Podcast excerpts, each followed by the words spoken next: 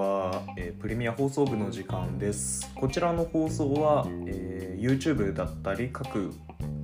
各種ポッドキャストにてプレミアリーグだったりリバプールの、えーサッカーを中心に海外サッカーについて話していくチャンネルです、えー今回はプレミアリーグ第8節ワトフォード対リバプールの、えー試合について分析していきたいと思います。私自身がリバプールファンということでリバプール中心に見ていきます。まあ、試合結果から言いますとアウェーのリバプールが5対0の大勝になりました。リバプールの内容としては完璧だったと思います、えー点差5点差ありましたし、えー失点も無失点ということで、えーほぼ完璧な内容だったんじゃないかなと思います。え先発に関しましては、えーブラジル代表に行っていたアリソンと、えーファビーニョがうんとコロナウイルスの関係で、えーブラジル代表の選手が出れないということで、えベンチからも外れました。代わりに入ったのは、えゴールキーパーで言いますと若手のケレハーですね。ケレハーと、えファビーニョのところにはアンカーにヘンダーソンが入りました。インサイド、えーボランチに関しましては結構怪我人が多くて、えー今回出れなかったファビーニョだったり、えーチアゴ、エリオット、カーティス・ジョーンズなんかも怪我してますね、えーディフェンスラインはいつものままで、えー今回はジョタじゃなくてフィルミーノがトップでスタメンでした、えースタメンに関してはそのような形ですね。ああとナビゲータがタメンでしたね。この試合は。ナビゲーターに関しましては結構改善点多いんですけど、まあ、この試合でもこうたまに良かったりとたまに悪かったりと結構ムラがある選手なのでなかなか使いにくいかなという印象です。で試合を、えー時系列順に振り返っていきますとリバプールの先制シーンですね。相手のゴールキックを、えーリバプールが、えー拾ってサラーが、えーローズですね。元トテナムのローズ今ワダフォールにいるんですけどローズを、えーフィジカルで、えー一旦引き離してアウトサイドでのパスに抜け出したマネがダイレクトで、えー先制ということでこのゴールめちゃめちゃ素晴らしかったです、えープレーの、えーしクオリティがとても高くて判断も良くて、えもう文句のつけどころのない1点ですね。サラーのアウトサイドパスっていうのは最近結構やってるんですけど、えー精度上がってきてますね。アウトサイドで強いパス出せる選手と言いますとまあモドリッチだったりデブライネとかだったんですけどサラーがその選手のようなプレーをしていてあとマネーね結構シュートを外すシーンが目立っているんですけど、まあ、ここはよく決めたなって結構難しいボールだったと思います。スピードもありましたしワンタッチで決めワンタッチで打ちましたし、えコースもなかなか難しいところでよく決めたなと思います。で2点目に関しましてもまた相手のクリアボールを、えー相手の、まあ、ミスパスなんまあ、相手のミスをミルナーが拾って、えーえーとマネですねマネからもう一回ミルナーに行って、えー折り返し、えーグランダーのクロスにフィルミーノが合わせると。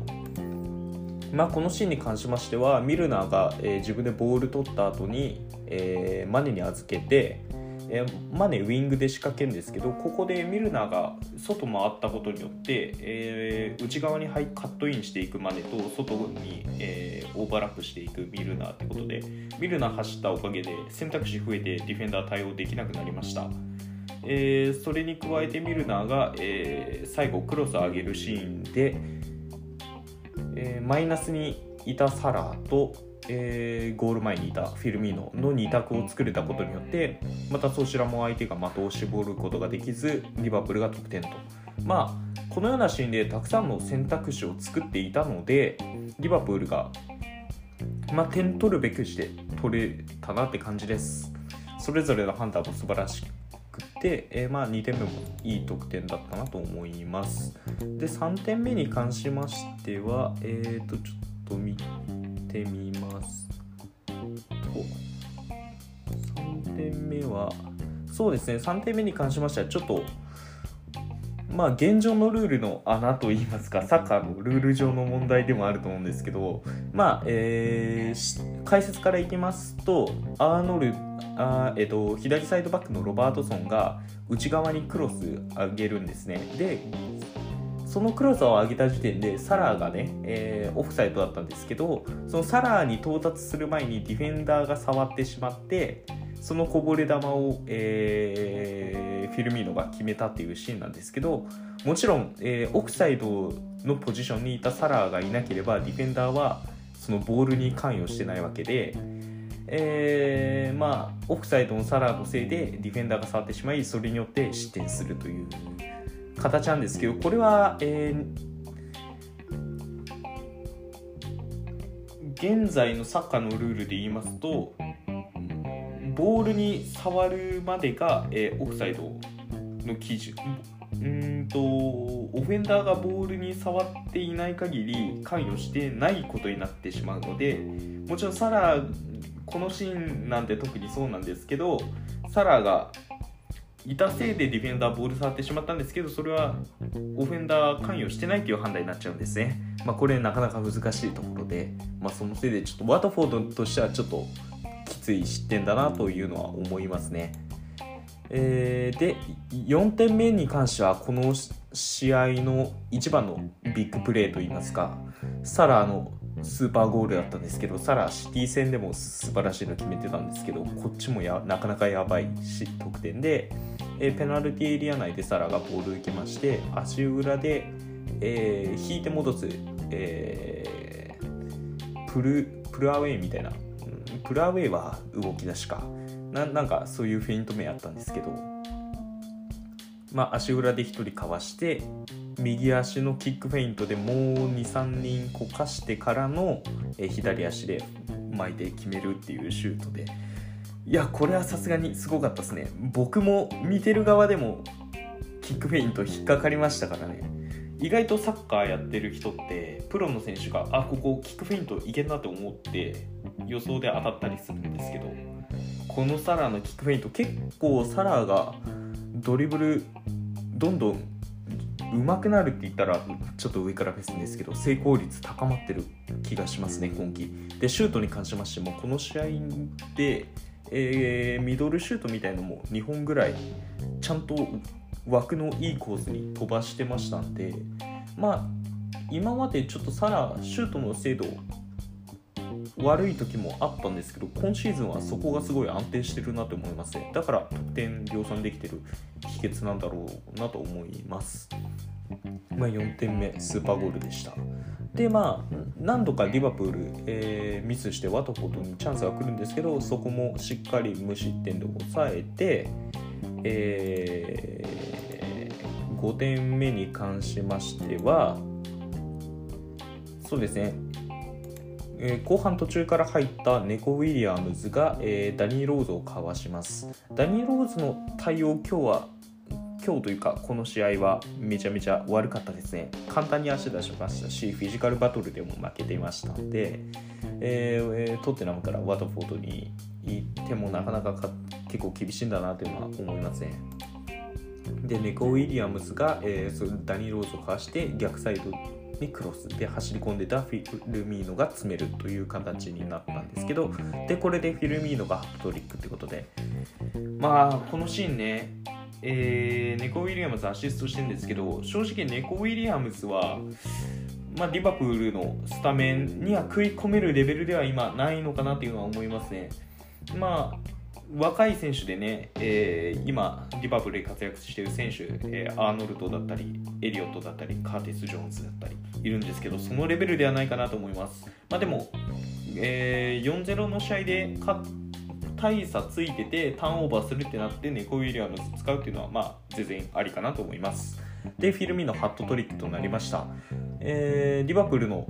トップに関しましてはフィルミノがプレシーズンマッチの時から怪我でなかなか試合手出ていなくて最初はずっとジョタ使われてたんですけど、えー、今節はフィルミノ復帰っていうことでその試合でサ・ハットトリックは大きいですね。これからフィルミノが復調していくと前線のターンオーバー含め、えー、メンバーの使い回しができますのでフィルミーノ復調をしてくれるってことでこの3点は大きいと思います。まあ、全部そんなゴール自体は特別スバなんかスーパープレーでもないんですけどまあ一個一個ちゃんとした動き直しだったり、まあ、点取れる位置に入っていく動きなんかは良かったんじゃないかなと思います。まあえー、リバプール完璧な試合をしていたんですけど改善点というかまあ直すようなところといえばナビゲーターのことぐらいですかね。インサイドハーフ結構怪我人が続出していて、えー、ナビゲーターを使わざるを得ない状況になっているのが現状だと思うんですけどナビゲーター、えー、入ってからもう34年ぐらい経っていますがなかなか安定したパフォーマンスができません。この試合も別にめっちゃ悪かったわけではないんですけどまあ他の選手ヘンダーソン、えー、ファビーニョでエリオット、カーティス、チアゴと比べるとなかなかポジショニングだったりボール持った時の判断だったり、えー、パス精度だったり全部なんか微妙な感じなんですよね。まあ、たまにスーパーゴール決めたりするんでなかなかそこが重要視されてないように思われるんですけど細かいポジショニングとかによってねリバプールのポゼッションサッカーがうん細かいポジショニングのミスによってリバプールのポジショニングの基本としたパスサッカーが崩れてしまうことがありますのでそのようなミスだったりボール持った時の判断ですね、えー、そこにパス出すのかみたいのが、えー、ナビゲーターよく見られますので、えー、まあなかなかこれ改善するのもなかなか難しいんですけど、まあ、チアゴの復帰だったりを待つのがいいかなと思います。まあ、リバプール、まあ、全体としてはリバプール今節素晴らしくて、まあ、5-0ってことで、えー、今もうちょっと取るのが収録するのが遅くてもうチャンピオンズリーグアトレチコ戦終わっちゃったんですけど、まあ、ね、チャンピオンズリーグだったりまた次のリーグ戦だったりに向けて、えー、いい内容の試合ができているかなと思います。まあ、前回のねシティ戦もめちゃめちゃいい内容で引き分けだったのでうんまあ、リバプールやっぱなんだかんだ言われてやっぱ強いなっていうのが印象でした。ってことで今回は、えー、プレミアリーグ第8節ワトフォード VS リバプールの試合を、えー、分析していきました、えー、YouTube だったり各種ポッドキャストにて、え、配信していますコメントだったり、え、高評価フォローを、えー、チャンネル登録してくれると嬉しいですコメントに関しましては、え気になったのがあればえー、次の放送で答えたりしますので、え、どんどんコメントしてください。モチベーションにつながるのでよろしくお願いします。ということでありがとうございました。